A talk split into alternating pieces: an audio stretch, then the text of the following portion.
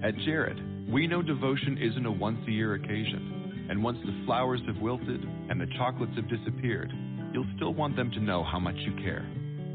Dare to give a gift that lasts this Valentine's Day with our incredible selection of jewelry.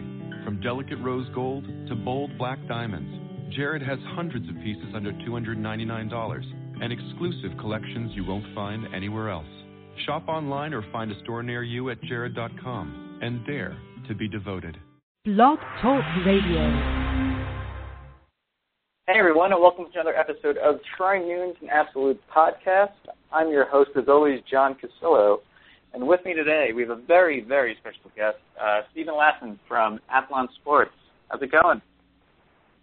Hey John, it's going great. It's good to talk to you. You know, the football season's just, uh, I mean, I guess two weeks away now, so we're finally getting ready to shift out of preseason mode to in-season mode. So hey, it's a pretty exciting time. I mean, personally, I, I know, and I know you feel the same way. I've kind of been counting down the days since uh, since the end of the national championship uh, game, and it's kind of hard to believe that we're now just a couple weeks out from uh, actually throwing on the pads and actually uh, playing some games. Yeah, you know that's the best thing about it is it's kind of funny here at Athlon. We, you know, we start preseason coverage, I guess, or, or working on the magazine in November, and pretty much from November to you know, the, right at the start of the season, pretty much up until that Wednesday, you know, we're in preseason mode, and you know, we've kind of been doing this a lot of preseason stuff on our website, so it's kind of at the point to where I'm scraping the barrel for new preseason ideas, and you know, here in the next, you know, we got games coming up, the Wednesday night game, even if it's Georgia State and Abilene Christian, I think we're all just at this point excited to get some games on the field and, and get some actual results to talk about because, you know, we've been talking about these teams in, in the preseason, and I think we're really wanting to see kind of some of those question marks and uh, maybe some of the strengths, new faces, new coaches, and how that's going to shape out this year.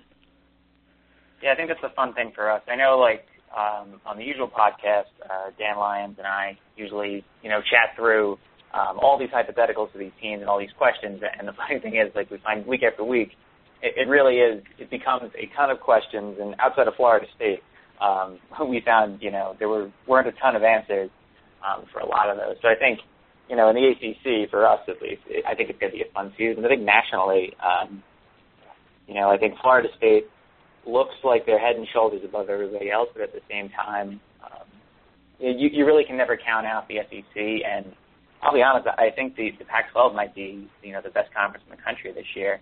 And, and there's there's at least four teams that could potentially challenge for a spot in that playoff. Yeah, the new the new format I, I think is really fascinating because you know I've always been a, a big believer that you know as cliche as it sounds and as we've heard conference commissioners and presidents and, and coaches talk about it, I think the regular season is so important. And you know in, in the NFL and baseball, you've got eh, you know you've got weeks more weeks of regular season. You've got more games to prove yourself where in college you have to be pretty much at your a game for 12 to 13 games and keeping that important to me was number one. And I think with the new playoff format, you've given teams a little bit of margin for error, and it's still at the same time you're still keeping the regular season important. So I think that's really going to be something to watch as the year goes on. Is just how strength of schedule, how all this plays out in the new format. But you mentioned the Pac-12. I think that that might be one of the deepest leagues in the country this year. I think the SEC is always going to be number one, just from a a resource and a talent standpoint, and just the amount of money that's going into that conference. Uh, but the Pac-12, you know, this year we look at it with Oregon and UCLA, uh, Stanford, USC, and even a team like Washington, who I think is maybe a sleeper to watch. This is a really deep league, and I think the SEC, maybe more so uh, than in previous years, is wide open. You know, I think we look at Alabama, uh, Auburn, Georgia, South Carolina. You know, all these teams are are top 10, top 12 type teams. But I get the sense that from maybe more so than any other year, uh, the SEC is a little bit more open than it has been. So I think it's really shaping up to be a fascinating year. Like you mentioned, Florida State. I mean, only so many times can you talk about how big of a question mark their punting situation might be this year. Uh, maybe backup defensive tackle. So it's it's really a fascinating year, and you know it's been probably one of the more fascinating years that we've seen in college football, just with all the changes. I mean, do you think? Uh I guess based on some of the uncertainty, do you think this could be another 2007 potentially of just just wacky start to finish, and, and we're kind of going to be on the edge of our seats until you know the final whistle? I think so. You know, I think a big part of that is just the unknown of the playoff. You know, we're going into a year where you know, it was always, you know, trying to get number 1 and number 2 and it was always like, well, if you can get to 12 12 and 0, 13 and 0, you're probably going to be in the national championship game. Now with the the, the new 14 playoff, you've given two more teams a chance to play for the national championship. So I think it's going to increase the the uh, you know the anticipation and you know the the sense of almost trying to wonder and figure out what happens at the end of the year. And I think we're going to have to look a little bit closer. You know, what does the committee value? Are they going to value strength of schedule uh, like they talk about? And and really, what does that mean? Does it mean a tough non conference schedule is going to mean something? Where if you're comparing uh, a team that went undefeated versus a one loss team, maybe there's some value to having a tougher schedule there, and just the fact that this is new. It's a new committee. How's this going to play out? How is the new four-team uh, format going to matter? We've seen in bowl games teams that have had the long layoff generally struggle, but this year, uh, with the layoff in between the last regular season game and the first semifinal game, and then you get a week to prepare for the national championship. I think the national championship game might be crisper just from a on-field performance right away. So, you know, there's just a lot of unknowns I think in this year, and I think it's just maybe more so than really any any other year that I can remember in recent memory. I, think that hits it dead on. I mean, do you think, Ed? I think the committee being such a such a wild card here, since we haven't had one before, it, it really kind of throws a wrench into everything we know about you know, college football and these teams. Do you think that, that they're all talk when it comes to strength of schedule? I know when I've, I've talked to some other folks on this podcast, and we've all kind of come to a consensus that strength of schedule isn't really going to matter for like if you go undefeated as a power conference team, you're getting through. It doesn't matter if you played, you know, Appalachian State four times in non-conference or you played Ohio State you're, you're getting in. But then it's a question of I think where straight the schedule really is going to, to play a factor is going to be in that fourth spot, um, and in some years that third spot, um, where, where you're really kind of you know crossing hairs between a couple one-loss teams or maybe even you know a one-loss team with a weak schedule and a two-loss team um, with a strong schedule. I, I still think at the end of the day, you know, the the goal of college football has always been don't lose, and, I don't think that even with the, strength of schedule argument. I don't think that's changed much. Yeah, I would agree with that. I think you know just from uh, from the Big Five perspective, I think as long as you're one of you know it, it, it's probably going to be rare to see you know five champions of the Big Five leagues sitting there undefeated. You know, I think just with the strength that the Pac-12 and the SEC has every year, this is probably one of those champions is going to have a loss. But like you said, I mean, going undefeated is, is going to get you in from a Power Five conference. I think outside of that, we're looking like the Boise States of the world, uh, even BYU, teams like that.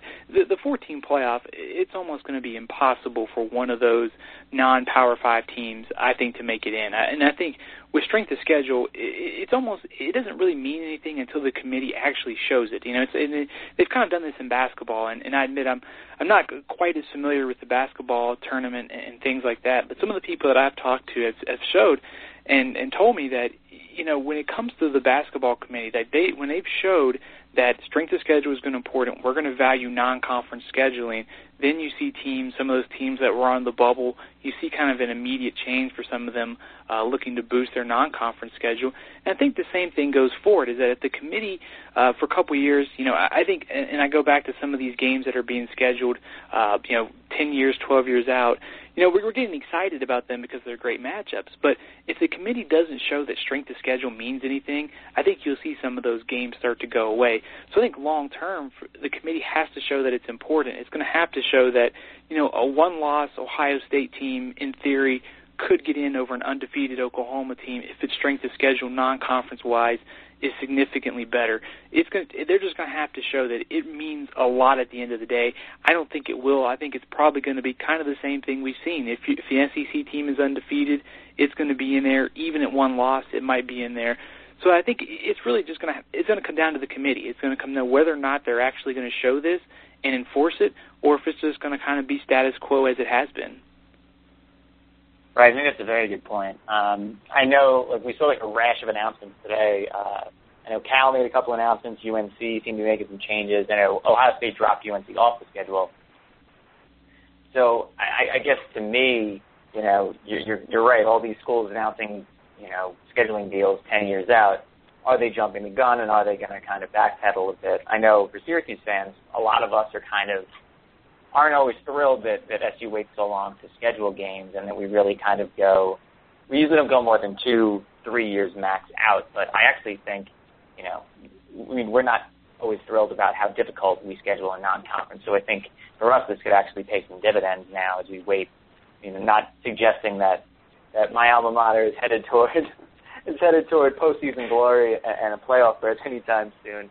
But at the same time, I guess if, if you have an eye on on getting more and more success, um, you know, I would think that maybe playing it every three years, like how college basketball does things, where you're really not going to schedule out much more than that, um, might actually be very beneficial. Um, and I think, you know, I think Florida State really hasn't scheduled very far out either. A lot of ACC teams have actually have actually kept things um, within the next few years. I think uh, more than any other conference, it looks like they're they're really trying to feel out the system first. Yeah, and I think that's that's something to keep in mind because you know, like we look at some of these non-conference games this year. We can look at Tennessee eh, playing Oklahoma. I think is a great example of this. If that game would have been scheduled ten years ago, I think we all would have went, "Wow, that could that could be number one versus number five. And, and look at Tennessee this year. In theory, they could be a six and six, seven and five team, maybe even five and seven. You just it's hard to project you know, 10 to 15 years out, who's going to be good? I mean, you have a pretty good idea based on track record and history and and recruiting and all that, but it, it's just tough. And, and I think when when some of these teams, you know, going back to the committee, is if, if it if it shows that you know for for UCLA, if they go out this year, they have Texas. Um, and, and playing Virginia, a better non-conference schedule than scheduling, you know, a team from the Sun Belt and a team from an FCS if it matters, then I think you'll see more teams can, can continue to schedule that down the road. But it's just hard to know how you know, and a year or two really isn't enough sample size because then in a couple years the committee could turn over. You could have people with new ideas and you could have new formulas in play. And who knows, you know, in 10 to 12 years when we start looking at maybe going to eight teams in the playoff, to me that changes it a lot because if you if there's an eight team playoff, you know, I don't want to play a difficult non-conference schedule because I want to make sure that I'm in that mix. So I think it's really going to be fascinating scheduling, uh, and really this the new playoff has changed a lot, and it's left a lot of unknowns that I think we're really not going to have an answer for uh, for probably you know five to ten, maybe even fifteen years out. Mean, and that timeline's crazy to think about. But I guess um, separating, you know, your job being all about college football as a fan do you want to see the committee get tested this year, whether it's, you know, with with only, you know, two one loss teams and a bunch of two loss teams or an undefeated Marshall that really doesn't play anybody. Um, do, do you want to see the committee really have to kind of establish some precedents this year? Do you want things to kind of go by the book and, and for us to be able to feel things out before those those ironclad rules start getting laid down? Man, that's a great question. You know, I, I think you know, I think I would like to see the committee be tested, and I think it's critical because even if it's even though one year isn't enough to get a good enough sample size, I still think it would be helpful. In, and I know it would be helpful in our in our position as every year we try to project the the playoff and the national championship. It's just nice to have some precedent. It's nice to have something to go off of because you know next year you kind of have a better idea of what things are going to go like. But I have an, an interesting theory about the playoffs this year. With the four teams, you almost wonder if the committee is going to be under pressure, maybe not, you know, spoken pressure, but this this playoff has been has been wanted by so many people for a long time. The fans have wanted.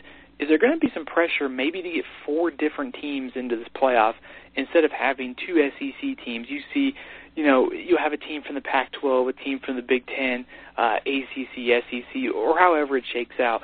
I'm going to be curious to see what the makeup is of the four teams at the end of the year because I do think there will be some pressure to try to spread it out this year rather than try to go, you know, two from the SEC this year or or two from another conference. I just think that, you know, with with the, with the pressure, the political, with all the money that's involved, we could see something like that. Uh, but it'll be it'll be fascinating to watch. That's for sure.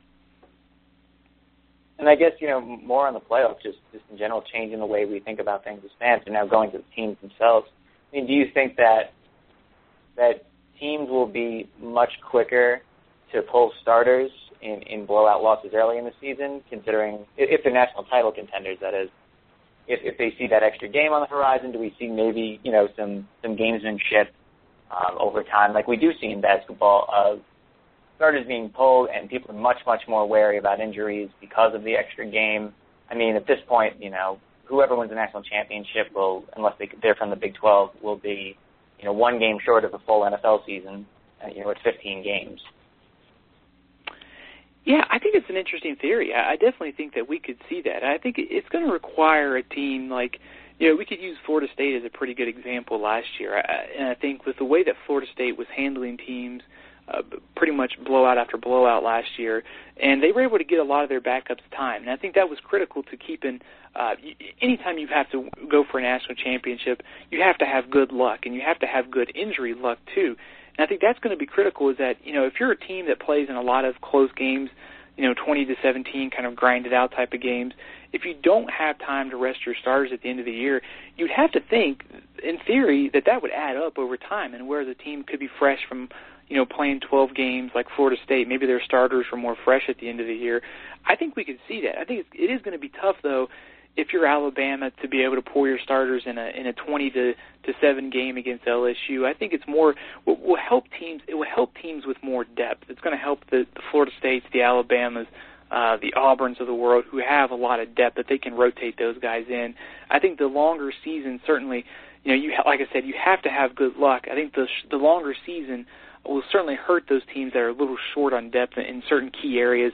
You know, maybe it's offensive line if they have an injury, uh, maybe it's running back if they have an injury too. So I think it will be fascinating. I do think it will affect the way coaches think, um, but you know, again, it's it's so hard to tell because of the the, the way this system is. It's, it's the first year. It, to, to me, it's almost like you know we're, we're gonna we're going to have a good exam. We might have a good grasp on this playoff almost in 25 years, which is crazy to think about because we're so used to one and two.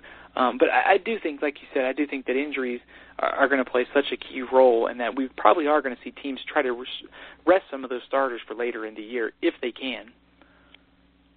You brought up an interesting point there on the SEC. Um, I think the SEC and Pac-12, you know, two leagues that I'd say like their top teams, their biggest their biggest knock on whether or not they'll get to the playoff is is not necessarily on the rosters. It's it's who they have to play to get there.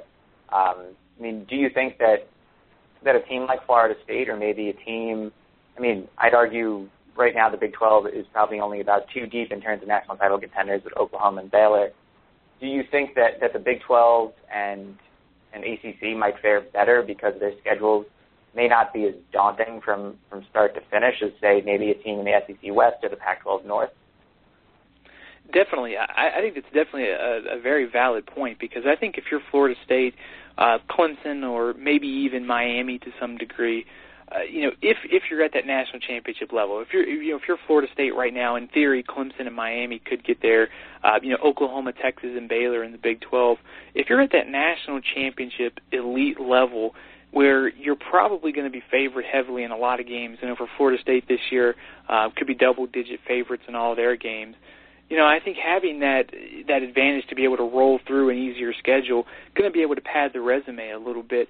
I think if you're an SEC team like Alabama, at the end of the year when the committee sits down, if they value strength of schedule, they're going to look at Alabama and Auburn and and maybe even Georgia or South Carolina and say, you know, you guys played a tough schedule. You did have one loss, but you played in the toughest conference.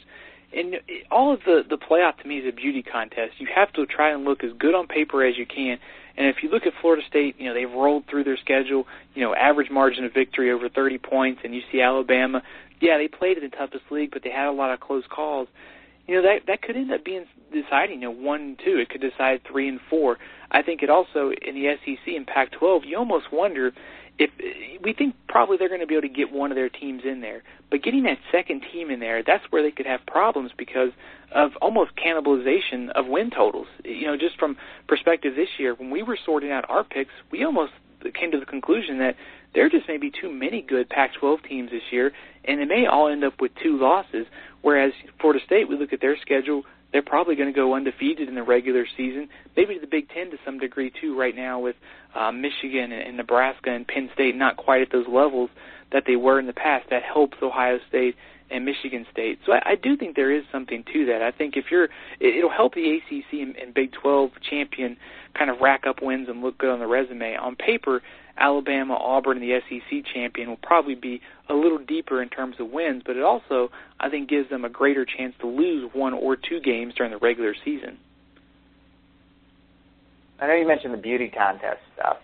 Um, so I guess to you, who are the I guess who are the four teams that you think are most likely to, to not just you know be the best, but but win that beauty contest to get into the playoff, and then also maybe who's your one who's your one team no one's really talking about that that, we're going to find in mid-November is challenging for for for one of those playoff spots right now, and I guess uh, I'll use our, our magazine picks for for my top four. We had Florida State at finishing number one, Alabama at two, Ohio State at three, and Oklahoma at number four. I actually like Oklahoma ahead of Ohio State.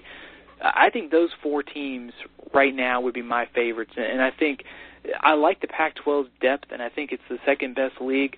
But I'm having a hard time sorting out the Oregon, UCLA, USC uh, Stanford uh, teams. I think what's going to happen is I kind of like uh, I mentioned a minute ago. You just wonder if there's going to be too many of these teams beating up on one another, and they could the champion could have two losses. I like UCLA's upside. I like their potential.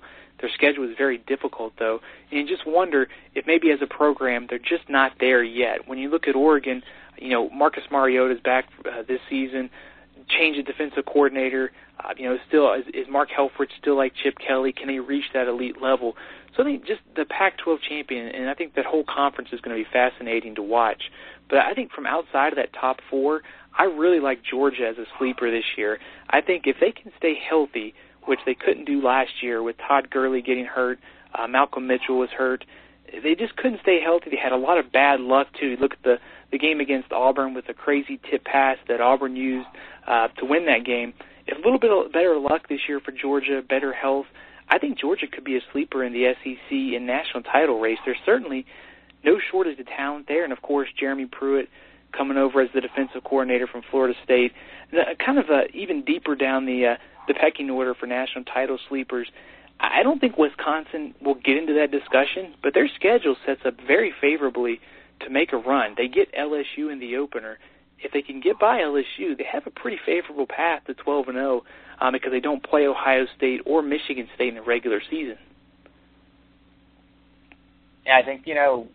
I mean, for me, I, I would say I think a lot of those teams. I mean, Wisconsin is one of the more intriguing teams in the country to me. I think uh, another one from the Big Ten uh, West, which is, is one of the more wide open divisions in college football, is uh, Iowa who's I know we on our podcast we talked about it a couple weeks ago. Iowa, despite the fact that they may not be one of the top ten teams in the country, uh, their schedule sets up that they could be ten and zero oh heading with two weeks to go.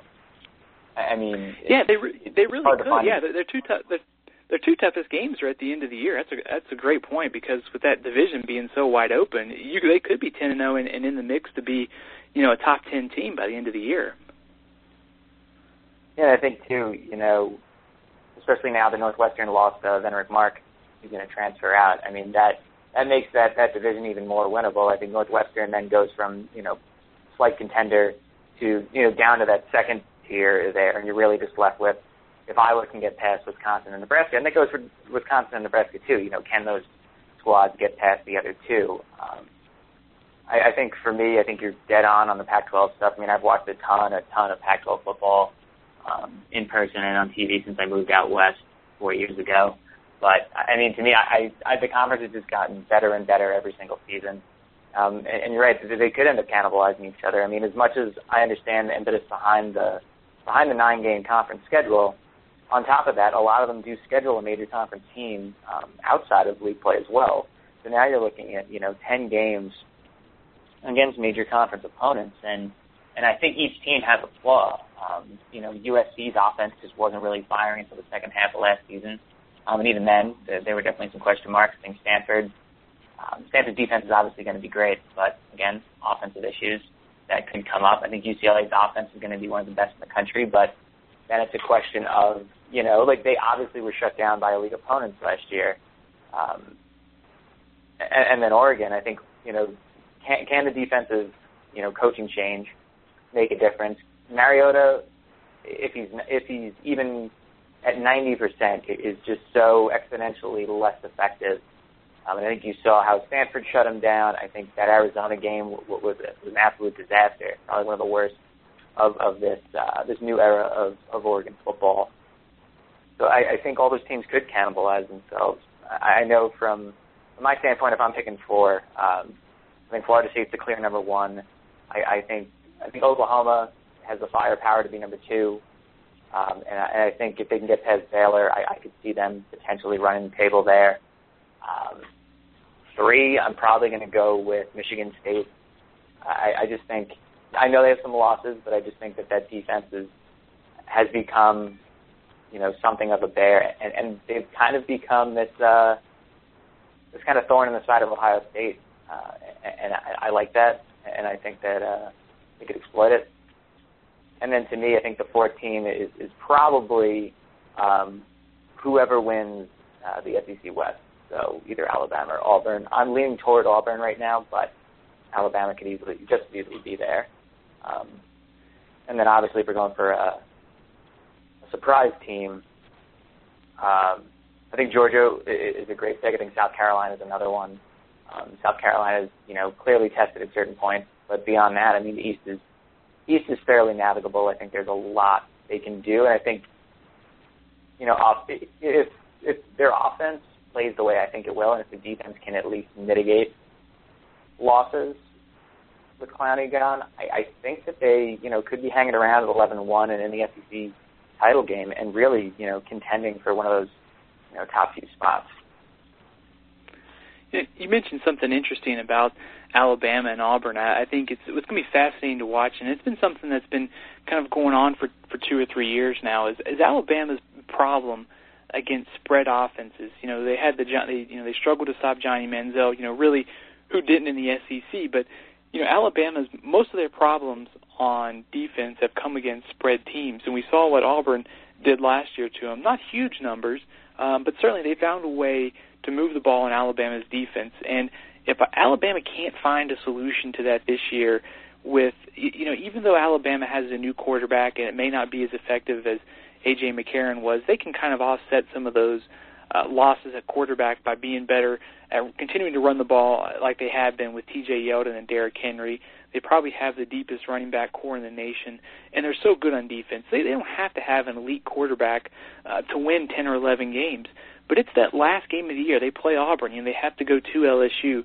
Are they going to be able to get enough quarterback play out of Jacob Coker or Blake Sims to be able to reach that elite level? Because from a roster standpoint, there's probably not a better roster in college football in terms of just overall talent. Florida State and Alabama are really 1A and and 1B. You know, I think Florida State much more proven. Alabama has a lot of talent in the freshman and sophomore ranks. Uh, and, and it's it's almost like a beast at Alabama that just keeps going. You know, they're a machine every year, number one recruiting class after number one. So I think it'll be fascinating to watch if Alabama has found an answer to stopping Auburn and some of these other uh, spread teams a matchup that I'm really watching in the first week of the season is South Carolina playing Texas A&M. South Carolina, the, the big problem with South Carolina's defense right now is cornerbacks. They could have three true freshman cornerbacks playing major snaps this year. And in the first game of the year against a Texas A&M team that loses Johnny Manziel, but still going to be able to move the ball on offense, is going to be pretty fascinating to watch. You also mentioned Michigan State there. I really like this Michigan State team. You know, we we picked Michigan State uh, num- to finish number 11 in our uh, postseason poll for 2014. I think that's too low. I think they're definitely a top five to seven team in the nation. Their defense is just so good, even though they have some personnel losses. Quarterback Connor Cook really came on, I think, pretty strong at the end of last season. Played his two best games uh, against Stanford and Ohio State. So I think there's a lot to like about Michigan State. I think they're almost being underrated this preseason because Ohio State may have the recruiting rankings and the hype, but I think right now, in terms of personnel questions and concerns, I think Ohio State's might be a little bit bigger. Offensive line, they have concerns on defense. You know, the new the changes on Ohio State's defensive staff with uh, Chris Ash and Larry Johnson Sr. coming over, I think will help. Uh, but in terms of defense, I think Michigan State right now the best defense in the Big Ten, and offensively they're you know they're they're going to be able to put up their share of points with Connor Cook and Jeremy Langford in a very good offensive line. So I think Michigan State's definitely one of those teams that even though they finished high last year, might be underrated going into the season. And, and you know, I think part of that for Michigan State is is kind of it, it's it's a typical um, college football just nature to gravitate towards teams that have been there before, that, that you've seen there before. I mean, Michigan State finished very high last year, but I, I think that people just are, are kind of geared, and it's just how college football is designed. Until you do it on a consistent basis, you know, you just kind of expect you're kind of expecting the same teams to be there, and when you see, oh, I'm I picking between Ohio State and Michigan State? Um, you know, while while you obviously dive more into the numbers and, and personnel, and and I'm going to do the same, and a lot of other people who write about college football will do that. I think people are still more prone to say, oh yeah, Ohio State obviously, is because because they've been there, because Michigan State, you know, really hasn't hasn't done much in terms of contending for a national championship lately. Oh, I think you're absolutely right. I, I think it's easy. You know, it's it's so easy every preseason to almost pencil in the favorites, whether it's you know Alabama in the SEC, Ohio State in the Big Ten, and and it, sometimes I mean you know history and and recruiting rankings and and talent wise, all that matters. But you know when you look at Michigan State and Ohio State on paper this year, it's hard to find a whole lot that separates these two teams. And, and kind of like you mentioned, it's almost like you have to prove it year after year in order to rank that high. You know, I think UCLA is kind of going through that whole thing. When we we go through our pre or our projected postseason rankings and we finish with UCLA number seven, you know, we all kind of looked at it on the board and we go, do we are we all comfortable with UCLA at number seven because we're not used to seeing this. You know, you're not used to seeing Baylor as a top ten team, but Baylor every year has proven you know they're getting a little bit better under Art Briles. Uh, Michigan State, I think, is doing the same thing. So I think to I think to a degree you're absolutely right that you, you have to almost you know preseason rankings and and polls are are definitely geared towards history, and there's you know uh, almost a prove it factor, and I think that's one of the reasons why maybe we're seeing Michigan State uh, not get some of that credit, and maybe even Stanford to a degree. We almost think that you know the past four years or so have been so good under Jim Harbaugh and David Shaw. Can they continue it? So I think that that preseason rankings and kind of history definitely are going to be interesting because I don't think preseason rankings matter so much into the the final poll as maybe some like to believe. But I do think it will be fascinating at the end of the year to look back and see, you know, the the, the USA Today poll, the, the Associated Press poll. How do those do they impact or play any kind of role in the playoff? I don't think they are, but I think it will be interesting to see maybe some of those blue blood uh, programs that we're used to, like Ohio State and this Michigan State debate that, that we're having. How do they end up at the end of the season? I think that's, I mean, I think that's perfect. I think that's a great way to segue into some more um, off the field matters. I know we talked about it briefly uh, via email, but uh, the O'Bannon case. Um, I mean, on Friday, it was big news. It's pretty much going to change everything we've ever known about the NCAA. Um, have you been able to wrap your head around it? I mean, do you what do you see as the as the pros, as the cons? Uh, are are we are we far from finished with with what all this means for college sports? You know, I was uh, kind of joking with you the other day in the email and kind of said I'm still trying to figure it out. And honestly, I, I think I still am. You know, I think you know when I when the ruling came down on on Friday, I spent kind of some time on Friday night and, and Saturday reading their their reaction around the web and trying to get the pulse almost as to what it means. And I think the big takeaway is that in terms of on-field product, it's probably not going to affect too much. You know, you're still going to see the same teams be Alabama, Florida State, you know, Northern Illinois, Memphis. It, those teams are going to be the same. I think what we're going to see is is we're going to see some changes as far as the likeness issue, of course, the cost of attendance, which has been a hot issue over the last couple of years. I think the autonomy and the O'Bannon case are almost hand in hand. I think we're going to see uh, the big the big five, big conferences at least, will be able to give out the cost of attendance. I think the other conferences, like the Mountain West, like the American, I think a lot of those schools are going to try. It's going to probably increase the gap a little bit between the Power Five and kind of that next group eventually. I just think that the schools that are able to provide these benefits, you know, even you know the the snacks and the unlimited food that they've talked about too. You know, the Big Five are always going to have their advantages, and they're still going to get the big recruits. But in terms of on-field product, I don't think you're going to see any kind of difference. I think the, the another big takeaway is that this could be caught up in the court system for a long time. You know, the the, the ruling is supposed to take place, you know, kind of go into effect July 1 of of 2016. There's some uncertainty whether that means 2015 recruits are eligible for it. I think you're going to see a lot of this still to be played out in the courtroom over the next two to three years. And of course, there's the the other cases kind of hanging out there, um, headed by Jeffrey Kessler. that one could have a bigger impact on the NCAA as a whole. But I think the NCAA is trying to kind of ward off some of these lawsuits and courtroom battles by go- going through autonomy, giving out cost of attendance, and of course the likeness issue as well. I think the likeness issue has kind of been tied to the video games uh, for EA Sports, and maybe that eventually comes back and the players are are given something for that. But I think it just as a fan, I, I wouldn't worry about it affecting on-field play. I think the bigger issue is down the road. Uh, whether that Kessler lawsuit impacts anything, it's just it's just even then, you know, it's so hard to know because five to ten years from now, they could still be fighting about this in the courtroom. Yeah, no, I mean that, that is a great point about like this is far from over, um, and obviously the NCAA is, is only recently trying to get out ahead of this type of stuff. Um, but you know, at this point, precedents have been set and, and we're really kind of you know backpedaling. Um, I know on our site I kind of I wrote up an article on, on Saturday morning, just kind of responding. I mean, obviously uh, this is great for athletes, but at the same time, um, the, the kind of vague ways in which they addressed uh, the five thousand dollar per year trust, um, and then as far as you know, you can't market yourself, but you can, but you can receive royalties for name and likeness. So does that mean that on top of the 5,000 that schools can then produce merchandise for certain players and basically make it, basically find a way above the 5,000? I mean, the big thing for me as a fan of, of a Power 5 school that's not a blue blood is the fact that, you know, now, now, I mean, $5,000 doesn't seem like a lot, but 5, like now it's 5,000 or bust for every Power 5 school and the broadcast money seems to indicate we can all do it, but can they? And, and is it really to hinder some of the you know middle of the road teams like you know the Syracuses and, and Boston Colleges and Northwesterns of the world that that maybe you know we're getting into conversations with no money exchanged, and now we're kind of going to be hindered by this. And you almost wonder to a degree what happens does this have some kind of bigger impact on athletic departments as a whole? You know i think some of the the athletic directors kind of hinted that you know most fans and, and critics of the ncaa just think there's a, a stack of money kind of sitting off to the side.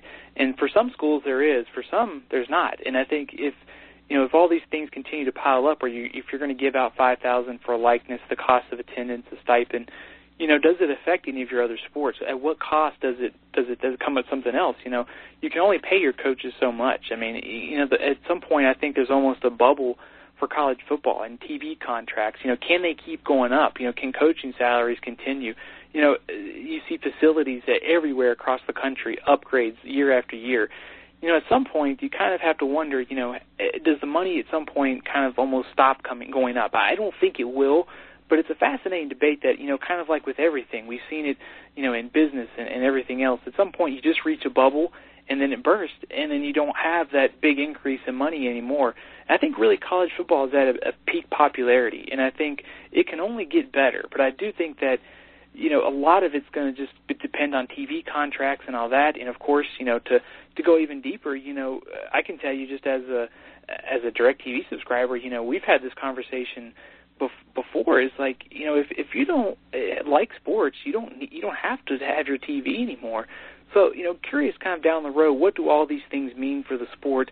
Not I don't expect many changes, but at some point you just wonder does the bubble ever burst for college football in terms of money? Uh, like I said, I don't think it ever will, but it is fascinating to know that maybe one of these things down the road may end up impacting the amount of money that every school is going to bring in. Maybe it hurts some of these middle of the road schools, kind of like you mentioned.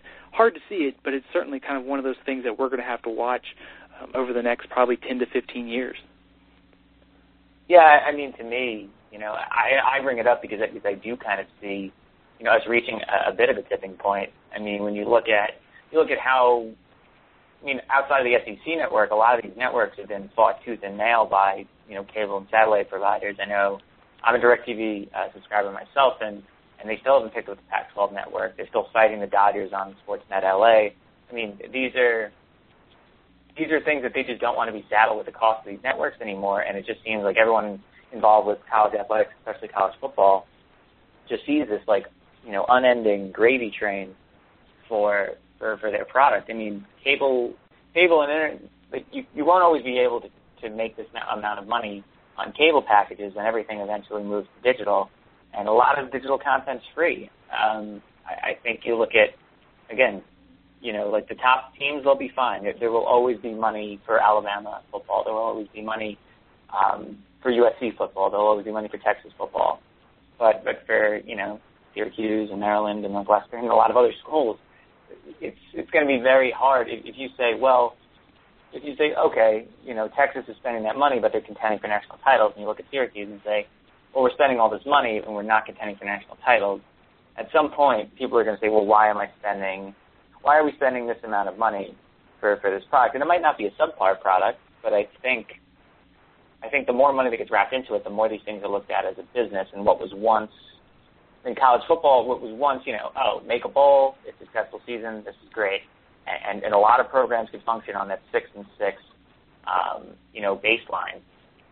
I think now that that there's real, real, you know, tangible dollars um, wrapped into this, and now not just on the teams and the brands, but but the universities and, and now the players uh, potentially too with the O'Bannon ruling. I think now what you're, you're going to see is, is that these these are all mini enterprises um, that, that are going to be judged like businesses actually are. Are you making money? Are we are we making the grade? Are we in the red at the end of the season? And I think that that's going to hurt a lot of the, the middle of the road teams um, down the road, especially if money you know starts to dry up a little bit. Yeah, you almost wonder if if it's not the the if you if you did a, a program rank in college football of you know the top 30 or so jobs in college football, the Texas, the Texas A&Ms, uh, Alabama, USC, Florida State. Those are all Florida, Notre Dame. You know, those are all going to rank, you know, probably top 30, even top 15.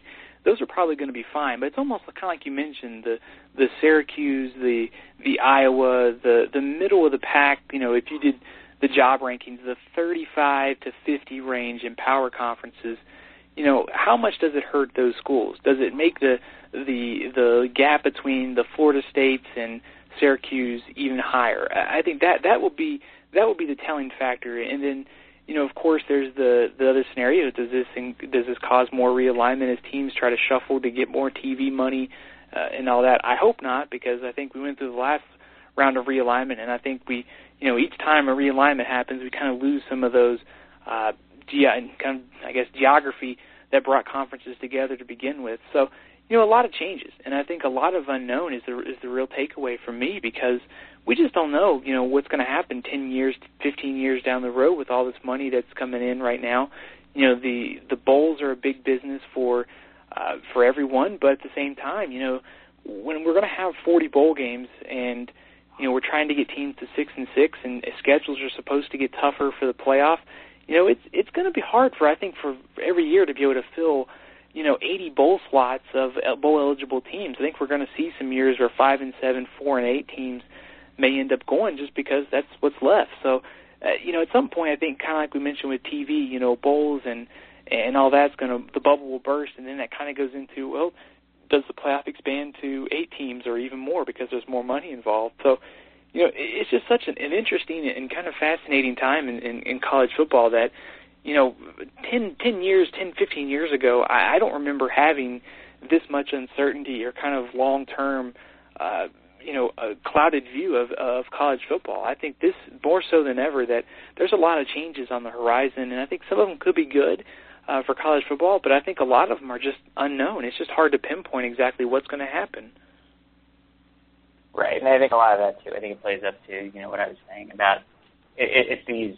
It, it is a business now, and, and it it was always it was always a fun pastime that that happened to make some money, um, and I think now it's kind of it's reached a tipping point. It doesn't mean it's ruined by any means. I mean, I'll, the fact that there's so much exposure for football is, is fantastic. The fact that I can watch football from you know 6 a.m. Pacific time until midnight when the Hawaii game wraps up is, is what I love about fall Saturdays in college football. Um, the fact that I can watch my team 3,000 miles away is, is great. But you know, all these economic factors now are, are going to really start playing roles, and we've already seen it with realignment. Um, I guess that leads to, you know, the, the big question. I think I don't think anyone's talking about realignment right now, but, but the big question that, that will hang around if, let's say, the Big 12 gets left out of the first few playoffs. Um, do you think the Big 12 is going to be forced to expand? And if so, um, does does the West Virginia decision from a few years ago lock them into Eastern expansion? I think so. You know, I think you know I'm almost wondering if we could see that scenario play out this year. You know, a one-loss Pac-12 team, whether that could be Oregon or UCLA, playing, you know, kind of going head-to-head with an undefeated Oklahoma team for a last playoff spot. And you could look, you know, UCLA could have, you know, the number one or number two strength of schedule in the country, and Oklahoma could be, you know, 30, 40. You know, what what does it mean at the end of the day? You know, could the playoff committee take a one-loss UCLA team because they've played a tougher schedule? You know, it'd be fascinating to watch. But I do think that, you know, at some point eh, the Big 12 will have to expand, whether that's you know five years, ten years 25 years. I think they will at some point. And I think the big problem that they they have right now is there's just not a lot of logical candidates that make sense, and, and not a lot of candidates that are going to bring in extra money for them. And I think if they do expand, they do have to go east because I think you have to give West Virginia some help, and whether that's going into Florida for uh, South Florida or UCF, whether that's uh, going and looking at BYU or Boise State and, and kind of the other direction there's some good programs out there, but there's none that just moves the needle nationally. Like when you when you thought about you know West Virginia joining the Big 12, you know a top 25 to 30 program. You know you, you just you know maybe maybe Cincinnati's in that mix too. There's just not a lot of, of teams that move the needle in terms of television contracts and and adding extra revenue to the conference right now. But I do think they will have to expand at some point. It, to me, it's just inevitable that having that extra conference title game will be more money uh, and more exposure for the conference. So, you know, I do think it happens. I think the question of is whether is it, is it when and is it as a result of whether a team gets left out or whether it's a result of they need to expand to add more dollars to their television contract. Yeah, I mean, I think it's it's an underrated, you know, subplot of of the end of the realignment, you know, bonanza for three years is that out of the major conferences, no league is worse off now than they were three years ago than, than the Big 12. Um, and, and that's why I always found it funny when people talked about the potential for the Big 12 to raid the ACC or anything like that. Is that you know the Big 12 has most of its has most of its recruiting and most of its televisions, you know, locked into locked into the state of Texas, and and it's just they're very much a a landlocked conference that if they're forced to expand, will have to expand, you know, outside of outside of a natural place. Um, we saw that with the West Virginia ad as well. Um, and I just think, you know, when you look at when you look at everything the Big 12 was and everything they are now, it's just it's it's tough to see, you know, how under any circumstances they'll be better. I mean, when when you think back to you know the first Big East raid um, and and how the you know how the BCS worked when, even before that when it first started. Um, you know, very little has changed uh, in terms of in terms of the power schools. Um, I mean, Utah and TCU are really the only schools to be able to make that leap. Um, the, the number I think I looked the other day was like 66 now. It was 64 before that.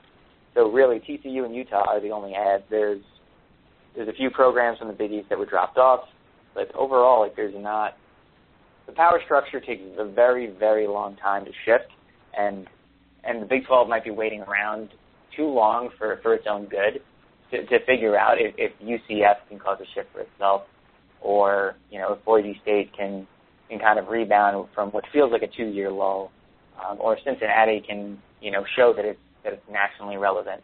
It just to me, it seems like they're, they're in a no-win situation. I mean, it doesn't mean that they're that the conference is, is is dead in the water, but not by any means. But I think as far as you know, long-term viability, I think you might be seeing a bit of a separation that the Big 12 starts drifting back towards, you know, maybe a second tier in the Power Five of the ACC, Big Ten, and then. Especially if Texas doesn't end up being Texas anytime soon that, that we expect to see, I think that's absolutely a possibility. You know, you you almost wonder if if the Big 12 would have been better off adding Louisville and Cincinnati right along with West Virginia. You could have gotten three, you know, pretty good programs at Louisville, especially. You know, I think who could come in this year in the ACC and win eight or nine games, you could have a pretty strong overall athletic program uh, like Louisville. You know, add West Virginia and Cincinnati, you have a little bit of a kind of an eastern bridge.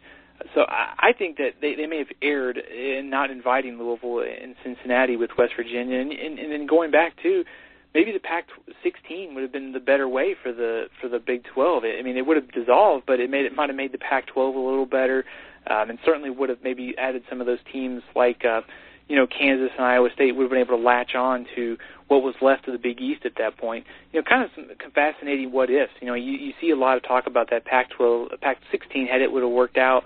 You know, a lot of Oklahoma fans have have kind of wondered that Texas A&M uh, certainly would have because they would have been probably in that group, uh, not going to the SEC. Kind of kind of fun to think about how things could have been different. Uh, but I do agree with you. I think the Big 12 at some point is going to have to do something because I, I just don't think 10 teams are going to be viable long term uh, as a conference. I think they're going to have to do something.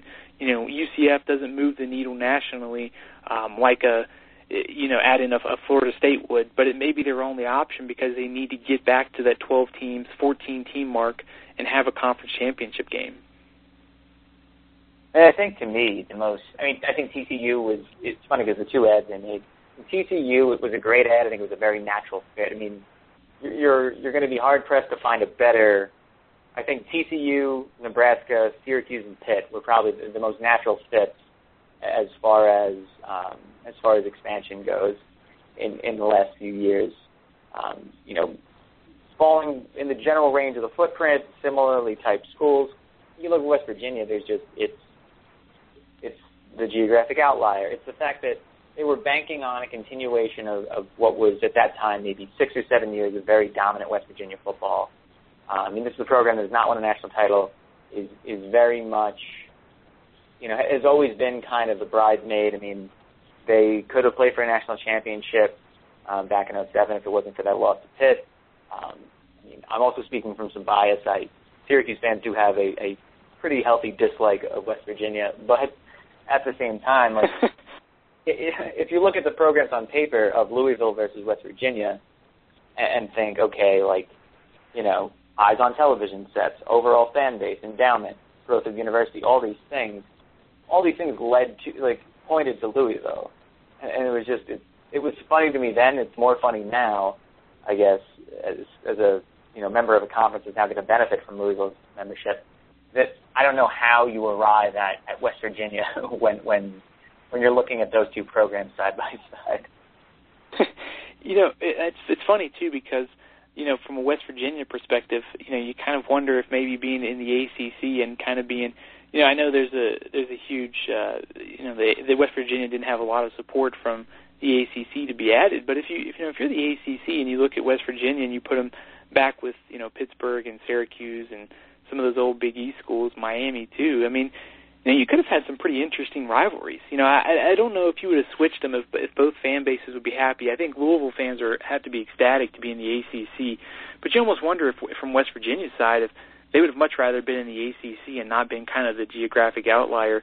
Louisville in the Big 12 to me is is is not as big of a stretch as West Virginia is right now. I mean, you just look at the map and you know, here's nine Big 12 schools clustered right in the middle, and West Virginia's way over here on the East Coast. Uh, you know, I just go back to, to realignment. It, it, this realignment's happened, you know, off and on for, you know, 25, 50 years. It's even if it's a small move like like Appalachian State or, or Georgia Southern moving to the FBS, it's always going to be ongoing. So I think we're going to see some moves, whether it's on a small conference scale. Maybe for the next couple of years, it's a little quiet.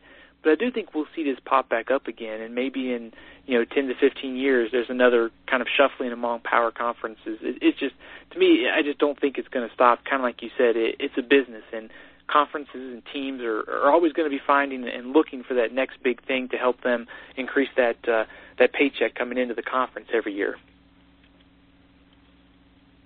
All right. Um, looks we've got a couple minutes left. Um, I guess what are what's a what's a subplot of this season that no one's talking about right now? What, what's something that we are going to be that you see kind of sitting out there as a possibility for happening that, that no one's really chatting about right now?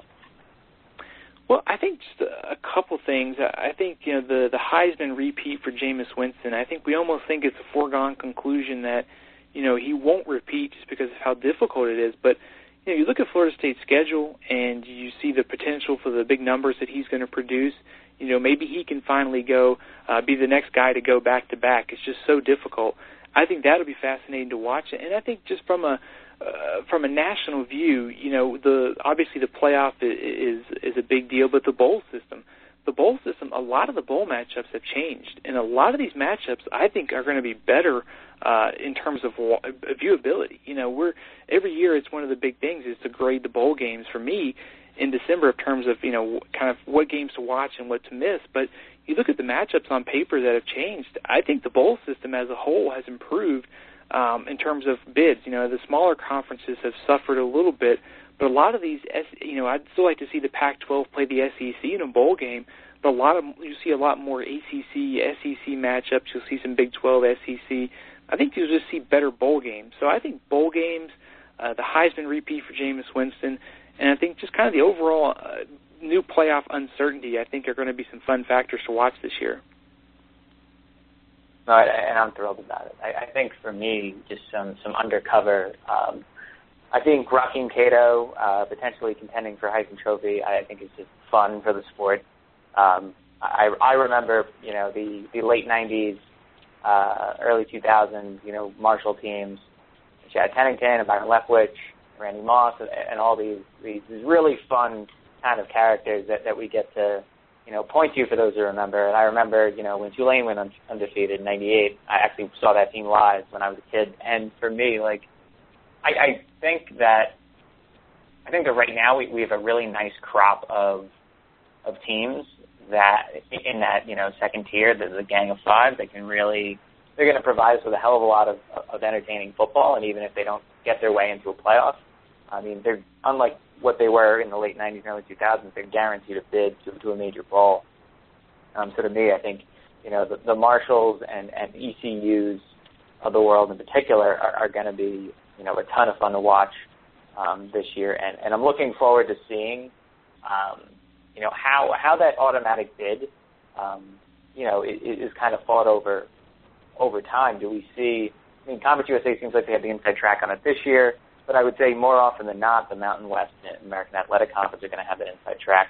And you know, d- does that lead to kind of a weird, a weird trading of, of of members over time? Does does you know the American Athletic Conference decide like screw it, go all in and and try to get you know every top member and even even drop some of their lesser members um, to try and you know get that you know access bowl money every single season. I think that'll be that'll be something interesting to watch. I don't think we'll necessarily realize it this season, but I think this season could set the tone um, for kind of what happens with these smaller conferences, or whether they're going to be cooperative together, or whether um, there's going to kind of be a predatory nature that gets gets adopted. I think one quarterback coming back too. You kind of mentioned you know Cato at Marshall, but Chuckie Keeton at Utah State uh, coming back from an ACL tear, and also I think Boise State. You know, you mentioned you know, almost kind of like a two-year lull for the program. You know, are they going to be able to get back under Bryan Harsin, the big opener against Ole Miss? So I think you know the, the Mountain West and, and American, like you mentioned, will be the two best conferences from outside of the the Power Five every year. So I think with Boise State kind of getting back to being Boise State, Utah State, um, and then you look at the American, Cincinnati been very you know very good over the last couple of years, UCF too. So I think there's a, there's a, definitely an entertaining uh, group from from the, the non Power Five leagues that are going to be worth watching this year. Oh, completely. And I think you know I'd, I'd encourage, despite the fact that I'm you know a Power Five fan, uh, I watch plenty of, of the other leagues, particularly the Mountain West out here. Um, most of my um, in-laws all went to San Diego State, and and I definitely have you know soft spot for the Aztecs, but I, I do watch a ton of, of that of those lesser conference, lesser, but smaller conference football. Um, and, and I would highly recommend folks to really tune in because, you know, I, I Steven, I know you um, are very familiar with a lot of the small conference teams, but I don't think a lot of the national populace is. And I think you're going to find some entertaining teams, whether that's you know the ones we've mentioned so far, or the ones like you know Old Dominion, who, whose offense is, is you know fun as hell to watch. I, I just think that, that this could also, as much as it it's unfortunate for those programs to feel like they've been kind of relegated to a lesser division.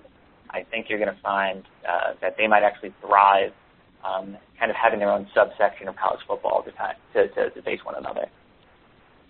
Yeah, that's a great point. You know, the the MAC has kind of owned the the midweek games, and I think as a fan of uh, of those games, I mean, it's almost like the late night Mountain West games are always so fun to watch. Uh, you know, whether that's Fresno State playing San Diego State, it's almost you know the this this group kind of in its own subset is competing for one very lo- one very big spot, and they're going to be just like Boise State was when they played Oklahoma and some you know like UCF was when they played Baylor. They have a chip on their shoulders. If they're when they when they're able to get into those big time bowl games, you know if Marshall can do that this year, you know Boise State again in the future, you know they're going to be pretty competitive. I think against those uh, Power Five teams. They have something to prove. There's always a lot of good players and good offenses, at least to make it entertaining. You know uh, from a fan standpoint. So I, I'm really looking forward to a lot. You mentioned Old Dominion. I think that's going to be uh, a fun team to watch just because they throw the ball so all over the place with Taylor Heinicke, uh, Bobby Wilder, the head coach. I think he might be a guy that in a couple years we're talking about him uh, coaching at a Power Five school. I'm intrigued by UTSA. You know, Larry Coker's done a great job down there, and you know they could be one of the favorites, or I guess one of the teams that could push Marshall for the Conference USA title this year. So, uh, really, a lot of intriguing storylines from some of these smaller teams in, in 2014. Yeah, I mean, I've got I've got UTSA at, at ten and two, and and I know that that's not that's not a common uh, commonly held belief, but I you know I, you're right. I think I think Coker's a, a great great coach for that program. It's exactly what you know they needed to kind of kickstart them. Um, and you know, like you said, I think it's going to be fun. I think it's going to be a lot, be a lot to talk about on a week to week basis. And so the weekday games um, are, are really going to be uh, much more entertaining now that it feels like there's a miniature playoff kind of between them all um, and, and I'm really, really looking forward to it. Yeah, yeah, same here. You you kind of mentioned it there with the, the kind of the mini playoff. I think it's a great way to put it because you know Marshall's under so much pressure to to win and win impressively every week because they don't have the strength of schedule. Um, you have Boise State and Utah State who are going to be very good once again, and you have the, the American Athletic Conference who's probably you know you know the American and Mountain West are going to be fighting for that sixth and, and seventh best spot. They have to feel pretty good just from a, a program standpoint. But who out of these leagues is going to merge? You know, who's going to be this year's UCF? You know, who's going to be the Boise State of of years past? And you know, the MAC is interesting too because Jordan Lynch is gone at Northern Illinois. Uh, the MAC is uh, the MAC West is wide open, I think. But I really like Dino Babers at Bowling Green. I think uh, the, the former Baylor assistant was at Eastern Illinois last year. I think that offense is is going to be fun to watch, almost like Old Dominion. They're going to throw it all over the place, and and Matt Johnson at quarterback is going to be one of those guys who probably popped on the radar nationally at the end of the season because he's going to have a pretty big year in this type of offense. Absolutely. So I guess on that note, uh, we've been here about an hour. Anything else uh, you want listeners to know, Steven? I, I can't really think of anything. I, I appreciate you uh, you having me on tonight. It's been a blast. I uh, I love talking college football. You know, Athlon Sports. We uh, you know we do the magazine. We've got the website every every day updated with college football stuff. So you know, at Athlon Steven is my Twitter handle. I'm always happy to talk a little college football with anybody. So uh, I appreciate it. It's been a blast, and uh, hopefully we can do it again sometime. Yeah, no, absolutely. And you know, thanks for always being being a good friend to the blog on on Twitter. Steven. It's much appreciated. Um, like Steven said, you can follow him at Athlon Steven on Twitter. Also, if you haven't picked up your copy of Athlon, I know I pick it up every year since I was a kid. Um, there is customized covers for every power team, so I have my cover with Terrel Hunt on it for the Syracuse fans out there. And uh, thanks again for being on, Steven. Really appreciate it. Hey, John, anytime. Good to talk to you, and uh, I'm sure we'll be talking soon as the season gets closer. Definitely.